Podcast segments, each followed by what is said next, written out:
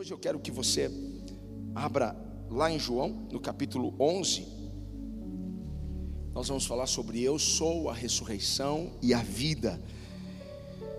E essa declaração está em João 11, no versículo 25 e 26.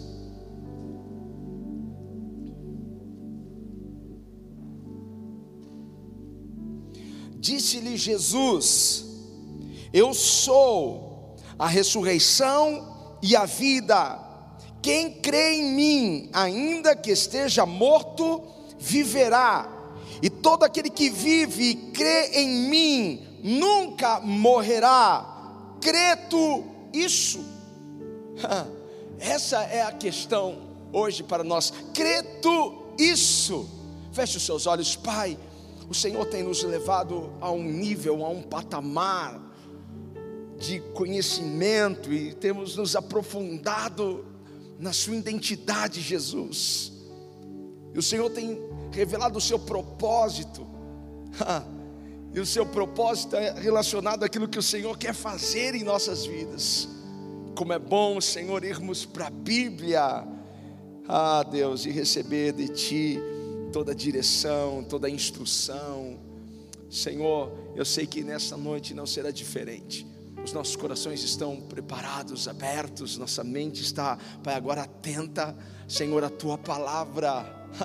Nós repreendemos desse lugar qualquer tipo de distração, qualquer tipo de pensamento, Pai, fora deste contexto, Deus, toda preocupação deixamos lá fora, porque queremos, ó Pai, saber mais e mais quem é o Senhor. Revela a nós o seu querer, a sua vontade. É o que eu lhe peço agora, Pai, no nome santo e poderoso de Jesus. Alguém grite amém. Toma o seu lugar em nome de Jesus. Eu sou a ressurreição e a vida. Que declaração! Essa declaração de Jesus é tão incrível. Essa declaração de Jesus é tão relevante porque Jesus está falando sobre um assunto, sobre algo que permeia a sociedade, está falando sobre algo que é o maior medo da humanidade, porque com certeza, com certeza, o medo da morte é o medo que mais aflige os corações. Dizem que as pessoas têm, têm dois medos que estão lá em níveis bem altos. O primeiro medo é o medo da morte, o segundo medo é o medo de falar em público. Mas o medo da morte, o medo da morte é com certeza o maior medo do homem. E Jesus está falando sobre algo que um dia todos nós iremos ter que encarar face a face. Todos nós um dia teremos que enfrentar a morte. Todos nós. Você pode querer evitar o assunto, mas você não pode evitar o fato. A morte, ela é certa. Eu espero viver mais 60 anos. Só que nós não sabemos o dia, nós não sabemos a hora, nós não sabemos quando, nós não sabemos onde, e muito menos como isso vai acontecer. Nos últimos dias, nós ficamos bem abalados como igreja, com a, com a morte de uma querida nossa, uma mulher que batalhou conosco aqui por muitos anos, assassinada pelo seu próprio filho. Não foi fácil para nós receber a informação, estava vindo de um culto de tributo a um amigo que por dez dias esteve hospitalizado por causa do Covid e, e ele partiu para o Senhor, um homem, sabe, tem coisas que acontecem que nós não vamos ter resposta. São os mistérios de Deus. Eu falei, Deus, como meu amigo, um homem de visão, um homem que tinha um, um, algo para acrescentar tanto no reino, como que o Senhor pôde recolhê-lo assim? A gente não vai ter explicações, não é? E a gente está no caminho, alguém me liga, olha aí. A irmã Gladia acabou de falecer. Eu falei: Não, não, não, não é possível. Você está brincando comigo? Sim, sim. E aí me conta. E aí, nosso coração aperta. E aqui, eu reflito sobre isso, porque nós não temos domínio, nós não temos comando sobre a nossa vida, sobre a nossa morte. Lá em Eclesiastes 8, 8 vai dizer o seguinte: ninguém tem o poder de dominar o seu próprio espírito, tampouco tem o poder sobre o dia da sua morte. Seria tão bom se nós pudéssemos adiar, nós, não, não, vou, vou pular, isso daqui vou jogar mais para frente. Não, nós não temos esse domínio. Então nós não sabemos quando, só sabemos que um dia isso vai acontecer, não sabemos como. Pode ser por Covid, pode ser por facada, pode ser com tiro, pode ser com uma unha encravada. Quantas pessoas morreram de forma bizarra? Falei, não, não acredito que a pessoa levou um tombo assim em casa e morreu. Eu conheço gente que levou 20 tiros e está vivo. Então, quando chega o momento, quando chega a hora, chegou. Uma coisa nós realmente não temos é o controle, é o comando sobre a morte. Mas é melhor nós estarmos preparados desde já para quando esse dia chegar. Nós não sabemos lidar com a morte, essa é uma verdade. Nós não sabemos lidar com isso. É um assunto que nós queremos, não, vamos falar sobre isso em um outro momento. Por isso que Salomão escreve: é melhor estarmos na casa onde há luto do que onde há banquete porque nós passamos a refletir sobre a vida, porque esse é um dia que nós iremos nos deparar. Então nós não sabemos quais são os números de dias que nós temos para viver. Por isso precisamos viver cada dia intensamente. Intensamente na presença de Deus, intensamente diante da glória de Deus. Quantos estão aqui comigo? Nesses últimos dias, meses, nunca ficou tão acentuado o medo da morte nunca ficou tão acentuado, nós nunca ouvimos tanto em morte como nesses últimos meses, por conta da pandemia. E os noticiários, tantas mortes, tantas mortes, tantas mortes. De repente aquilo que estava tão longe da gente começa a ficar mais perto da gente. E a gente vai ficando apavorado, e a gente vai ficando preocupado.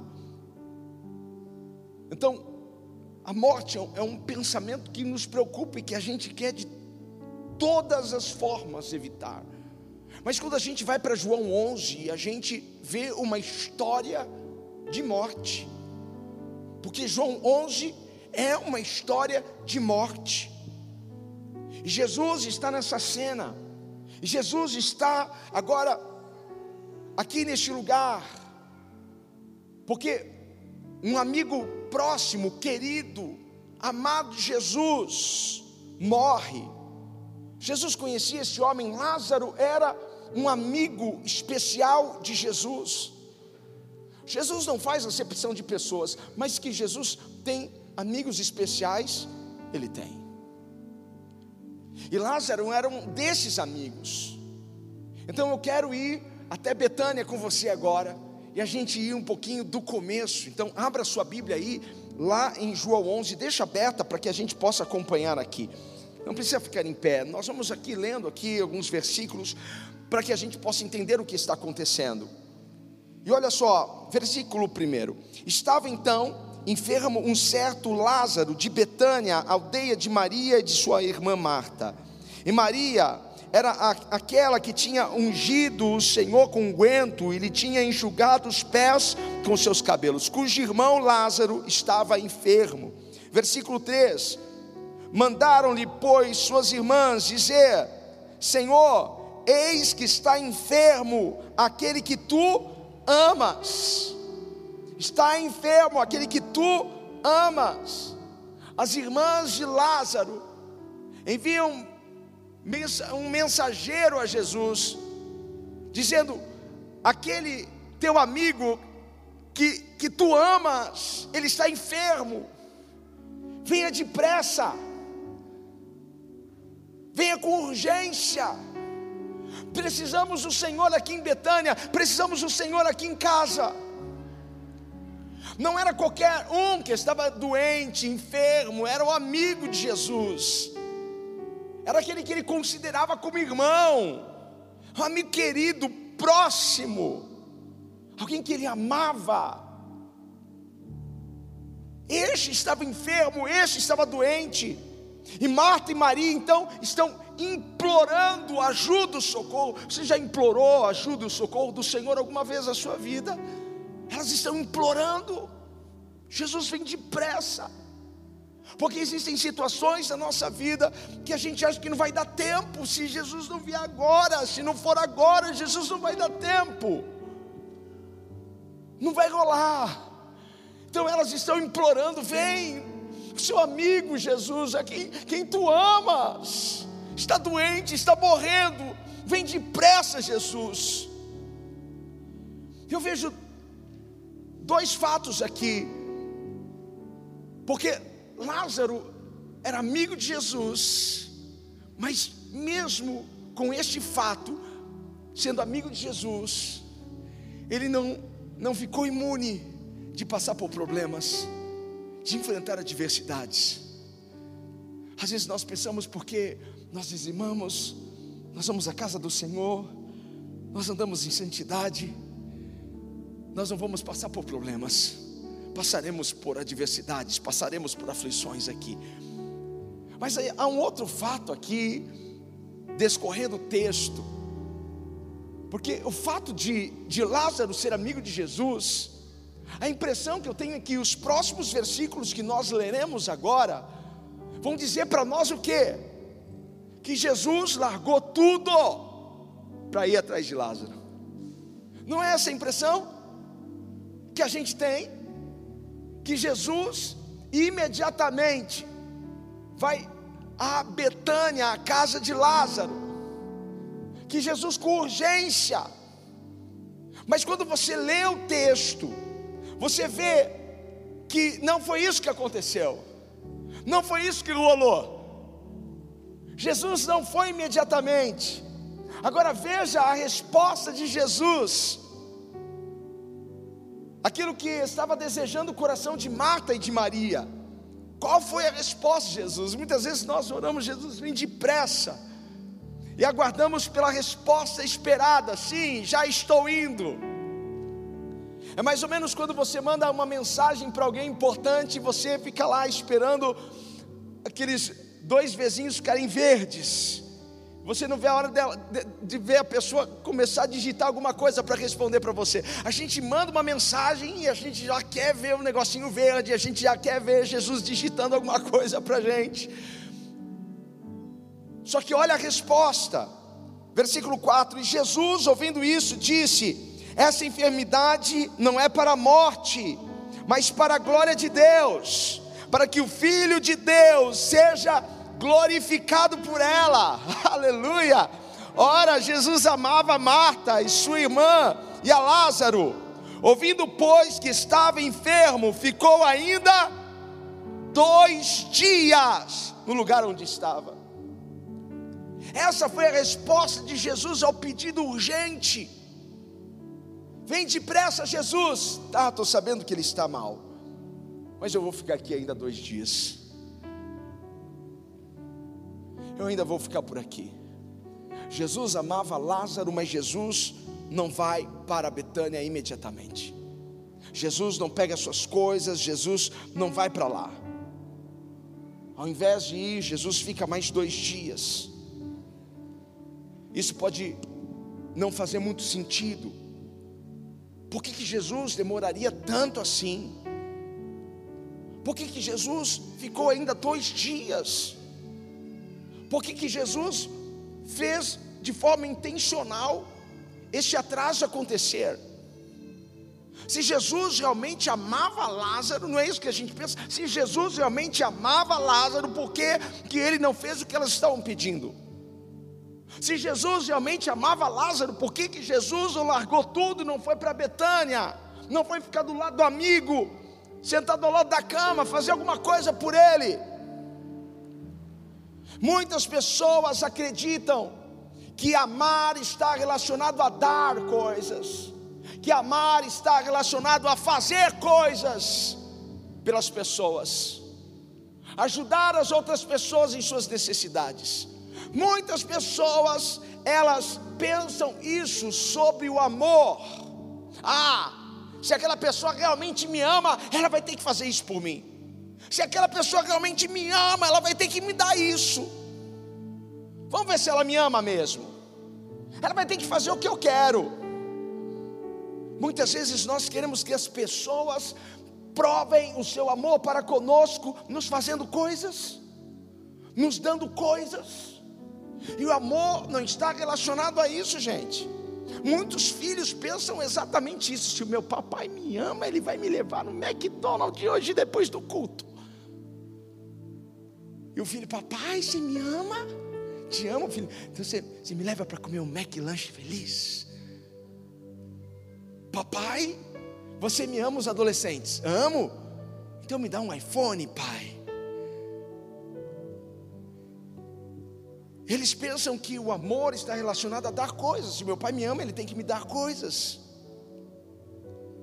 E às vezes nós precisamos dizer não, porque dizer não também é uma prova de amor. E principalmente os pais precisam aprender a dizer não para os seus filhos. Porque nem sempre quando você diz sim, você está dizendo para ele que você ama ele. Nem sempre quando você dá tudo o que o seu filho quer, você está dizendo para ele que você o ama. Não, o não também é importante. Precisamos aprender a dizer não aos nossos filhos, precisamos aprender a dizer não aos nossos liderados, precisamos aprender a dizer não. O pai sabe o que é melhor para o filho, por isso que o bom pai sabe dizer não na hora que tem que dizer não. Ele pode até ter o recurso, mas ele sabe que não é o momento, não é a hora. Tem alguém em casa hoje aqui então precisamos entender que o amor não está associado a dar coisas. Amor não é sobre o que queremos, mas sobre o que nós necessitamos, porque Deus não vai dar para você o que você quer, mas Ele vai dar a você o que você necessita. E nós não sabemos o que nós necessitamos, Ele sabe o que nós precisamos de verdade.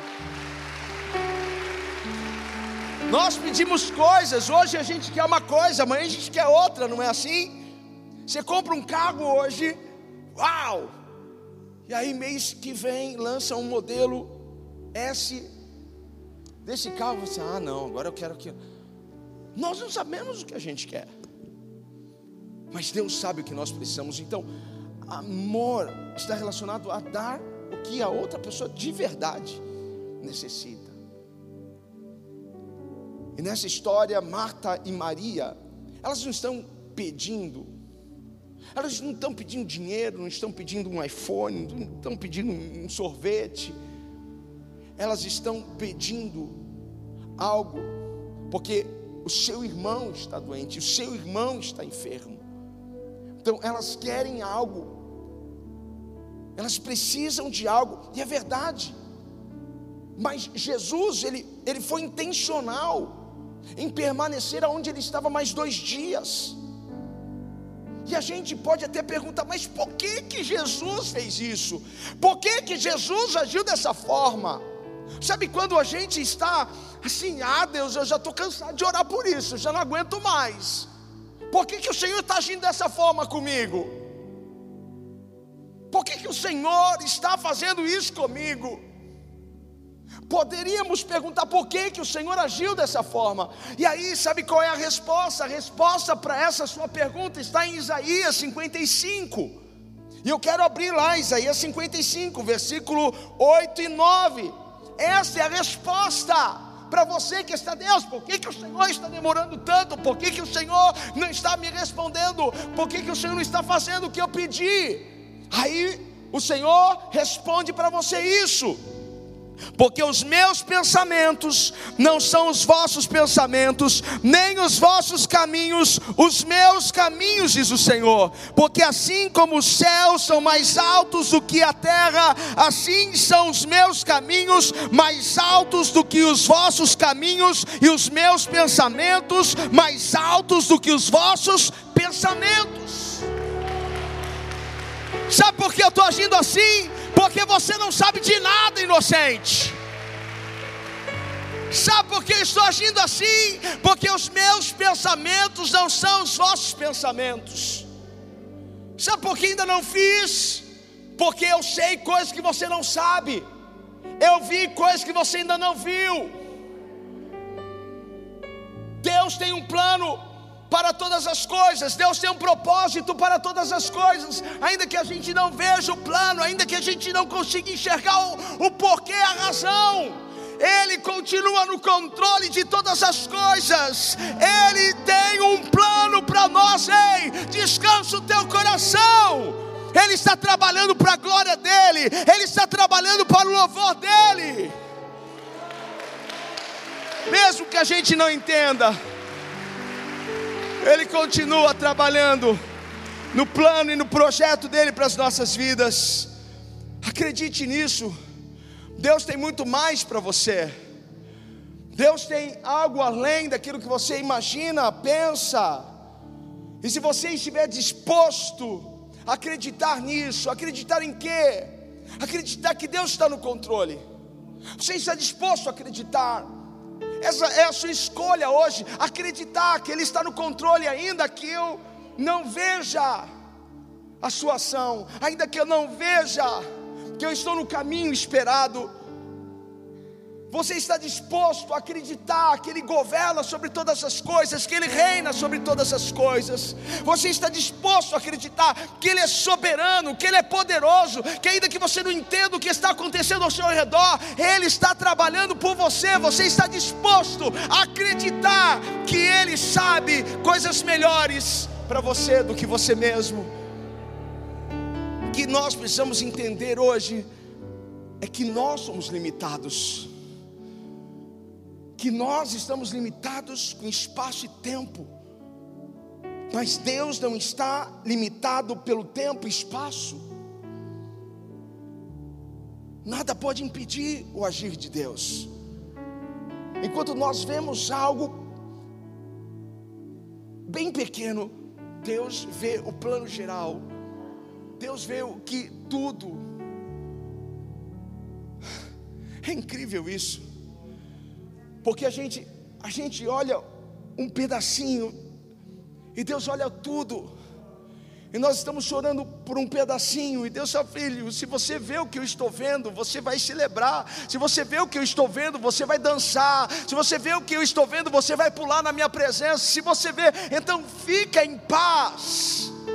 Ele está no controle de todas as coisas, porque Deus sempre está trabalhando para a sua glória. Não, essa enfermidade não é para a morte, essa enfermidade é para a glória de Deus. Deus sempre está trabalhando para a glória dEle.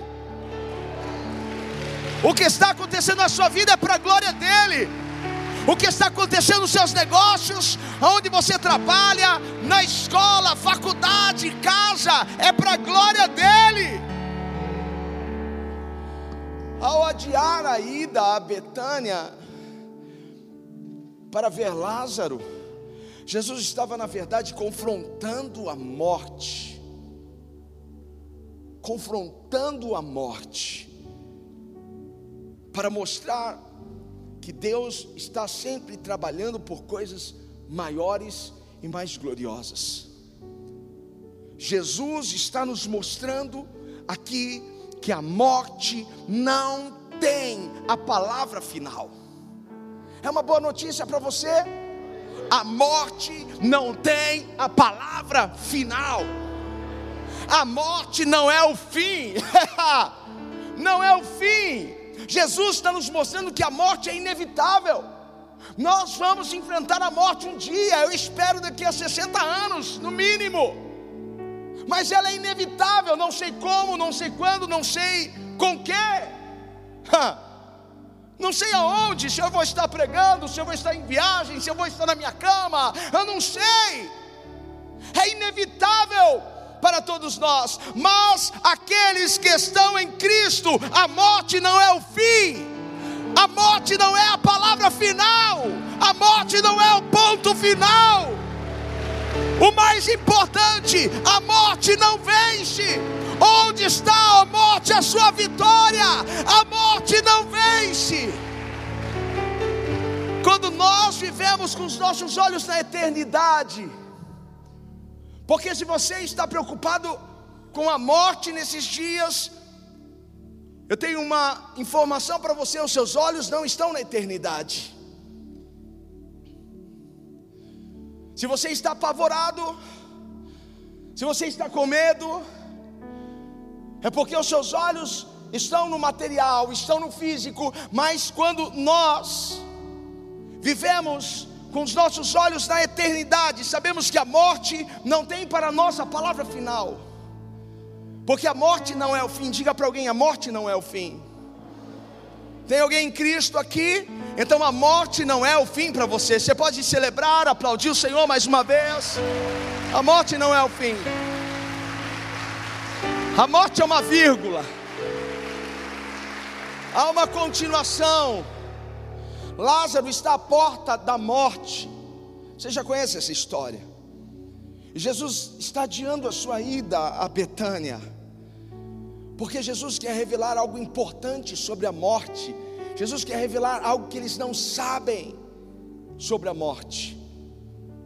Vamos até o versículo 17.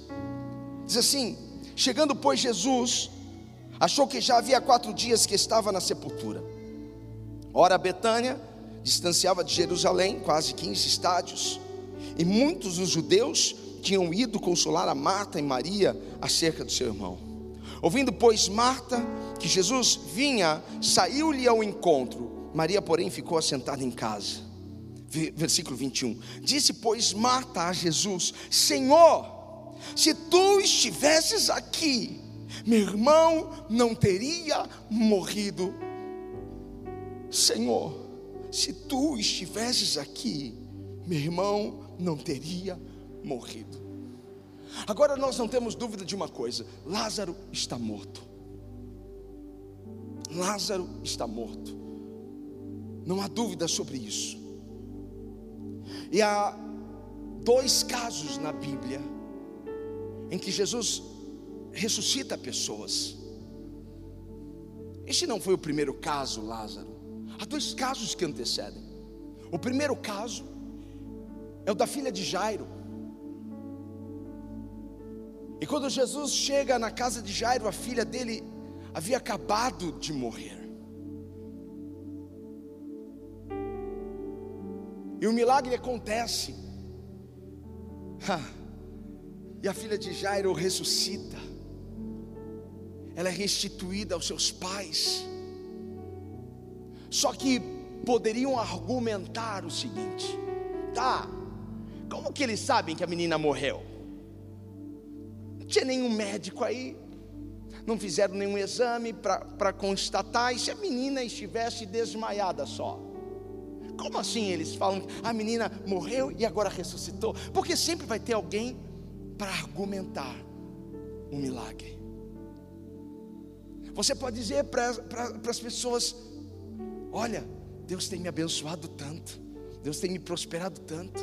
Olha a casa que eu, que eu estou, olha o carro que eu comprei. Não com um tom de soberba, mas para revelar a glória de Deus. Talvez alguém possa assim, ah, imagina que foi Deus que te deu isso. Fala, fala, fala outra. Você está lavando dinheiro, está vendendo droga, só pode ser. Porque eu creio que Deus vai te abençoar num nível em que as pessoas vão pensar abobrinha assim. Deus vai te prosperar em um nível que as pessoas vão pensar que você está fazendo coisa errada, mas Deus vai prosperar você, Deus vai abençoar as suas mãos. Se você crê nisso, glorifica a Deus. Deus vai abençoar o teu negócio, Deus vai fazer crescer, multiplicar. E as pessoas, elas vão, elas vão criticar o milagre, elas vão argumentar: não, não, não, não deve ter sido Deus, é Deus. Aí você vem, olha, Deus me curou. Não, não, me fala qual é o médico, qual é o remédio, qual foi o tratamento. Não foi Deus. Então eles poderiam argumentar, porque a menina tinha morrido há minutos atrás e agora, e agora ela ressuscitou. Não, ela podia estar desmaiada. Um outro caso é o caso do filho daquela viúva de Naim. A viúva de Naim estava num cortejo, já levando seu filho num esquife. E Jesus para aquele cortejo e diz para aquela mulher: Não chores. E Jesus toca o esquife, toca o caixão e libera uma palavra poderosa sobre aquele jovem. Aquele jovem ressuscita e ele é restituído à sua mãe. E a tristeza se torna alegria, porque na presença do Senhor a tristeza salta de alegria. Sabe qual é a boa notícia? Deus está aqui, a presença do Senhor está aqui, há anjos dos céus aqui neste lugar. Então alegra o seu coração, porque na presença dEle a tristeza vai se converter em alegria. Ele enxuga as suas lágrimas. Aleluia! Alguém poderia argumentar? Sim, sempre vai ter alguém para argumentar. Tá. A filha de Jairo, morta há minutos. O filho da, da viúva, morta, morto há algumas horas. Não. E se ele estivesse em coma? Como que vocês têm certeza que o menino morreu? Sempre vai ter alguém para criticar. Mas no caso de Lázaro, ninguém podia argumentar. No caso de Lázaro, não era possível argumentar, porque Lázaro já estava quatro dias atrás de uma gruta, ele já estava quatro dias, já estava cheirando mal, não podiam argumentar, mas talvez isso tenha influenciado um pouco a fé de Marta e Maria. Ah, Jesus, se o Senhor tivesse chego aqui minutos depois da morte, de Lázaro, alguma coisa podia acontecer, como aconteceu com a filha de Jairo. Jesus, se o Senhor tivesse chego aqui algumas horas depois que Lázaro morreu, como aconteceu com, com o filho daquela viúva, alguma coisa poderia acontecer, mas agora já é de quatro dias, já cheira mal. Jesus está nos mostrando uma coisa: não importa o momento que esteja a situação, Ele é o Senhor da vida. Ele pode mudar qualquer realidade. Alguém pode ter morrido em minutos, em horas, em dias, em meses. Ele é poderoso. Ele tem todo o poder. Ele é o Senhor da vida. Ele é o Senhor da vida. Mas Marta parece parece estar desapontada com Jesus. Ela está desapontada ela não, não, não entendia por que, que Jesus não veio antes. Você já esteve desapontado com Jesus alguma vez? Seja sincero com você mesmo. Ah, Jesus, se, se o Senhor tivesse mudado o coração do meu marido, eu não tinha ido embora de casa. Se o Senhor tivesse lá atrás não permitido meu filho conhecer fulano, eu não teria se tornado o que ele se tornou. Algumas pessoas andam decepcionadas com Jesus. Marta estava decepcionada, ela estava sofrendo, ela não entendia por que, que Jesus não veio antes. Mas ela manteve a fé. No versículo 22, diz assim: Mas também agora sei que tudo quanto pedires a Deus, Deus tu concederá. Disse-lhe Jesus: Teu irmão há de ressuscitar. Disse-lhe Marta: Eu sei que há de ressuscitar na ressurreição do último dia. Disse-lhe Jesus: Eu sou a ressurreição e a vida. Quem crê em mim, ainda que esteja morto, viverá. E todo aquele que vive e crê em mim nunca morrerá. Crê tu isso? E disse-lhe ela: Sim, Senhor, creio que tu és o Cristo, o Filho de Deus, que havia de vir ao mundo. Ela faz uma declaração incrível de fé. Ela está dizendo: Senhor, não estou entendendo nada, mas eu acredito que alguma coisa possa acontecer. Essa é a maior declaração que alguém pode fazer nessa noite. Senhor, não estou entendendo nada. Eu não sei como eu vou sair dessa situação. Eu não sei, Pai, por qual porta eu vou entrar, porque não estou vendo porta alguma, mas eu confio em Ti, eu confio em Ti, eu sei que tu tens o melhor para mim, eu sei que o Senhor tem o controle da situação, eu sei que o Senhor pode mudar a minha história agora. Será que você pode fazer essa declaração? Senhor, não estou entendendo nada, mas eu confio em Ti, eu espero em Ti, eu sei que Tu és poderoso, Senhor, para fazer infinitamente mais do que eu possa pedir ou imaginar. Eu continuo acreditando em Ti. Eu continuo confiando em Ti.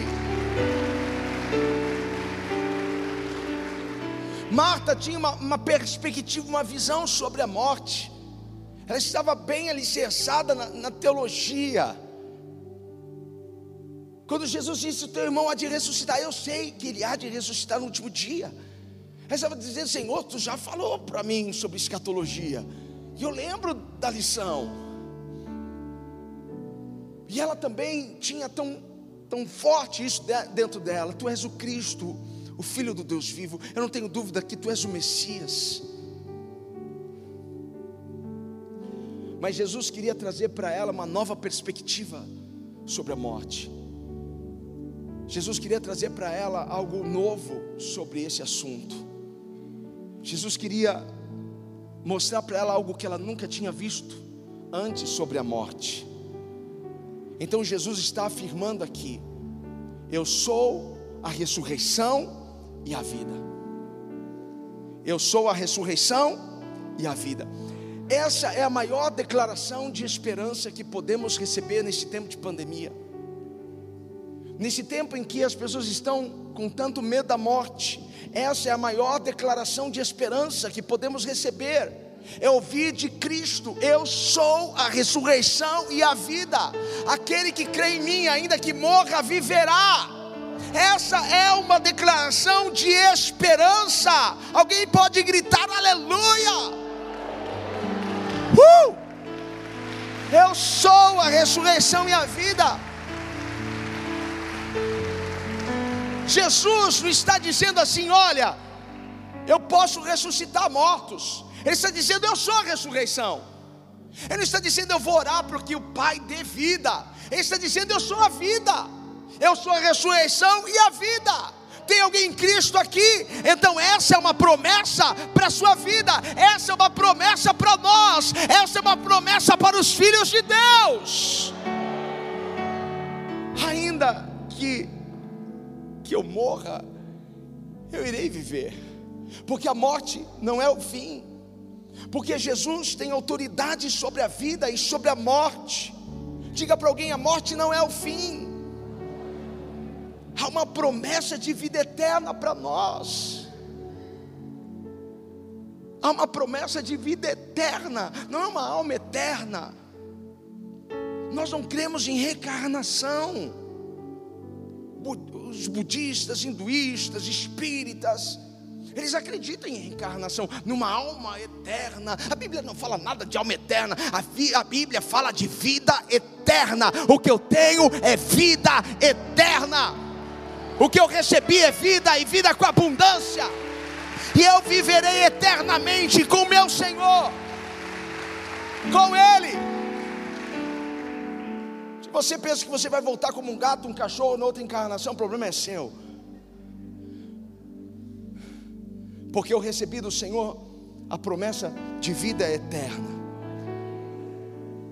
E o que estamos vendo é uma cena, na verdade, é uma prévia profética do que está para acontecer ali na frente. Jesus Jesus quer fortalecer a fé dos discípulos, Jesus quer fortalecer a fé dessas pessoas em relação àquilo que aconteceria, aquilo que viria à frente porque Jesus passaria pela cruz, Jesus seria crucificado, Jesus iria encarar a, cru, a, a morte face a face, e nós sabemos o que aconteceu naquela cruz, e Ele entrega então o seu espírito, e ele morre, mas ao terceiro dia, ao terceiro dia, ele ressuscita dentre os mortos, ele vence a morte de uma vez por todas. A morte jamais vencerá sobre as nossas vidas, porque Cristo venceu a morte. Ele pode sim dizer: Eu sou a ressurreição e a vida. Eu sou a ressurreição e a vida. Quem crê em mim, ainda que morra, viverá. Ele pode dizer isso porque ele venceu. Então, era uma prévia profética. Aquilo estava apontando para algo que ia acontecer. Eu tenho falado tanto com os meus discípulos. Eu tenho falado tanto com eles sobre morte e ressurreição. E agora eu quero que eles absorvam, absorvam isso. Aprendam com essa lição. Porque para aqueles que estão em Cristo Jesus, para aqueles que estão em Cristo Jesus, quem está em Cristo Jesus?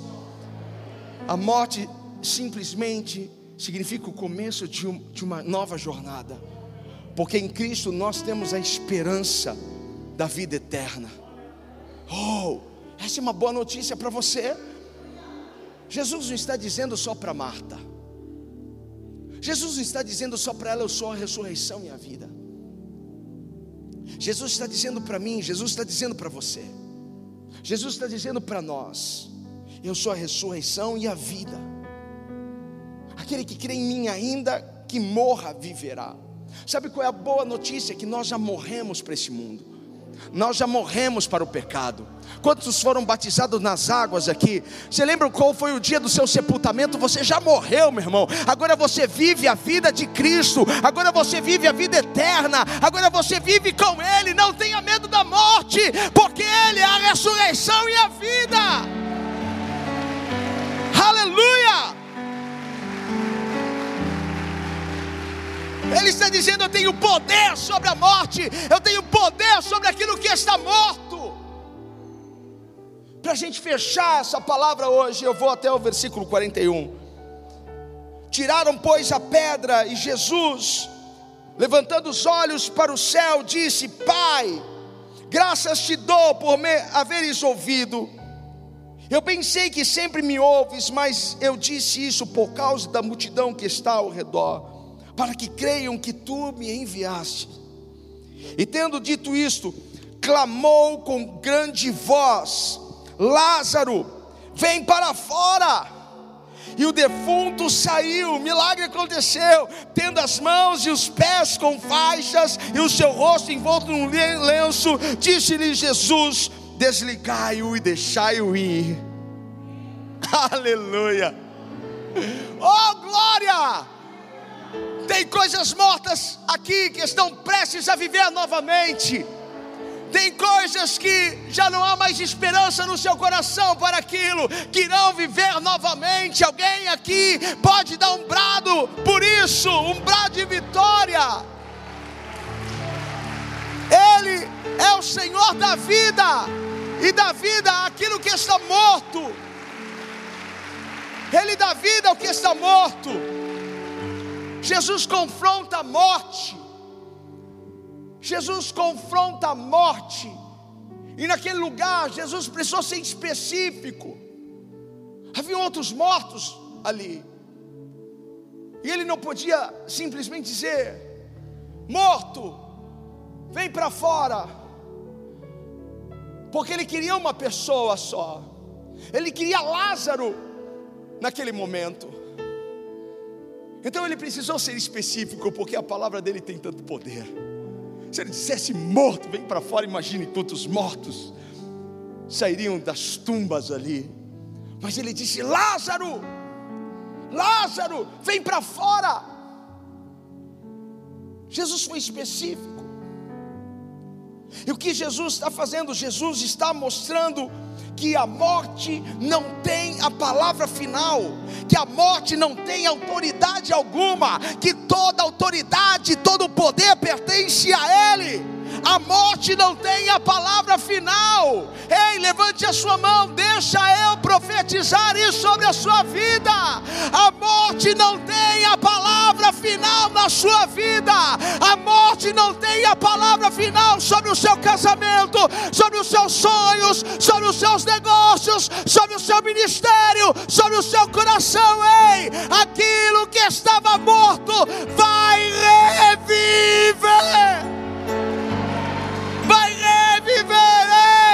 Lázaro, vem para fora.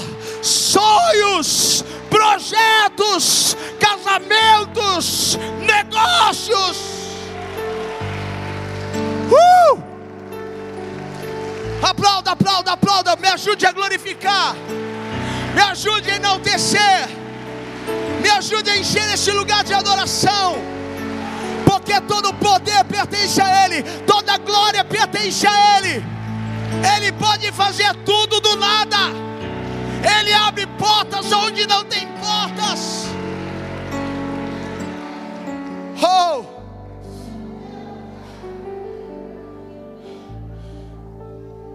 Aleluia, quantos sonhos, quantos projetos mortos,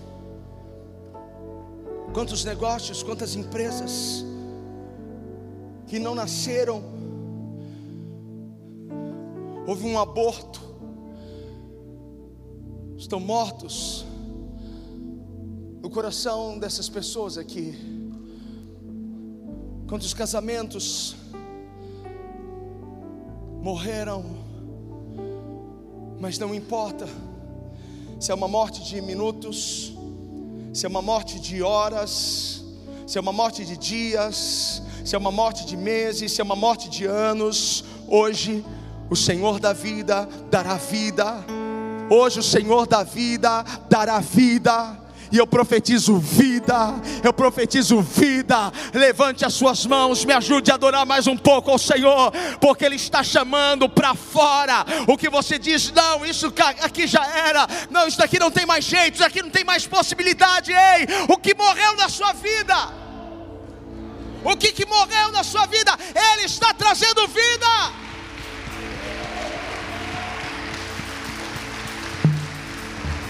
Ele está no controle. Não é a morte que está no controle. Não é a morte que está no controle. A pergunta é: crê tu isso? Crê tu que Ele é poderoso para trazer vida àquilo que está morto? Crê tu nisso? Que Ele é a ressurreição e a vida? Que aquele que crer nele, ainda que morra, viverá. E quem está vivo e crê nele, não morrerá, mas terá vida eterna. Você crê nisso? Você confia nele nisso? Se ele te chamar agora, teu coração está em paz, porque você tem a certeza da sua salvação, você tem a certeza da vida eterna. Aleluia. Eu não estou morrendo, eu só estou partindo aqui para um lugar melhor.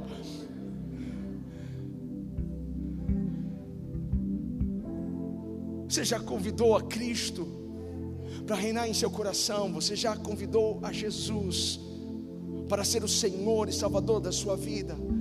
Esse é um passo importante, é um passo que você precisa dar, entregar a sua vida ao Senhor como que ele se torna para a minha vida.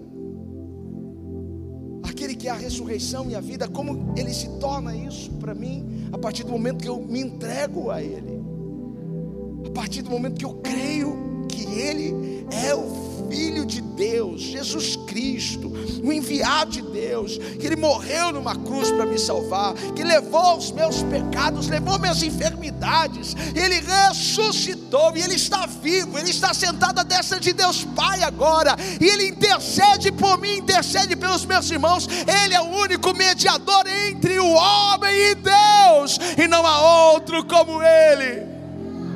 É nisso que você precisa crer. Então eu quero te encorajar, você que está na sua casa, você ainda não entregou a sua vida para Jesus, entregue a sua vida para Jesus. Você que está aqui, você ainda não entregou a sua vida para Jesus, entregue a sua vida para Ele.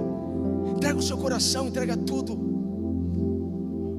Um dia eu entreguei a minha vida para Jesus e eu não, não me arrependi, jamais me arrependerei até hoje. Porque Ele é o Senhor da minha vida. Feche os seus olhos. Convide Jesus. Se você ainda não convidou Ele para ser o Senhor da sua vida, convide Ele. É muito simples, é você dizer: Jesus, seja o Senhor da minha vida, seja o Salvador da minha vida. Eu me entrego hoje. Eu me entrego hoje a Ti. Reine meu coração. Peça isso, Jesus, reine em meu coração. Jesus, seja o Senhor da minha vida. Tu és o Rei do meu coração. Governa sobre mim. Governa sobre os meus medos. Governe sobre a minha insegurança. Governe sobre o meu pavor. Governe. Governe, Jesus. Reina, Jesus. Venha nosso teu reino. E seja feita a sua vontade. Seja feita a tua vontade. Senhor, nós não entendemos muitas coisas mas sabemos que os teus pensamentos são mais altos do que os nossos pensamentos, assim como os teus caminhos são mais altos do que os nossos caminhos. Nós podemos não entender o que está acontecendo ao nosso redor, podemos não nos ver no caminho que esperamos, mas nós escolhemos confiar em Ti, entregar tudo nas Tuas mãos, e saber que aquilo que estava morto até agora está tendo vida está tendo vida, é como Lázaro. Lázaro vem para fora. E Lázaro saiu envolto a lenços. Eles tiveram o trabalho de desatá-lo. E a gente vai ter o trabalho de colocar aquele projeto em prática, de tirar da gaveta, de reescrever, de fazer, de correr atrás, de aprimorar de ser uma pessoa melhor, de ser um esposo melhor, um filho melhor, uma esposa melhor. Senhor, damos a Ti a honra e a glória por tudo isso que nós ouvimos e vivenciamos nessa noite, porque cremos de todo o nosso coração que Tu és a ressurreição e a vida. Receba o nosso aplauso, Senhor. Receba o nosso o nosso louvor. Receba. Alguém pode gritar aleluia. Alguém pode gritar glória a Deus. Oh, glória!